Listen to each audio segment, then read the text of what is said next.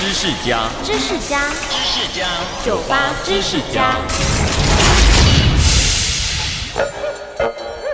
老鹰是美国的国鸟，也是常见的美国国家象征之一，但它差一点就是火鸡。两百多年前，美国开国元老们决定为这个新国家选一个国徽。老之一的富兰克林建议选用火鸡，因为他认为火鸡既有智慧又温和，更是早期移民的重要粮食，非常具有代表性。他还称赞火鸡是高尚的鸟。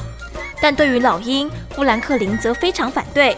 他认为老鹰的个性很坏，常会掠夺其他动物的食物，因此他推荐火鸡登上美国国徽。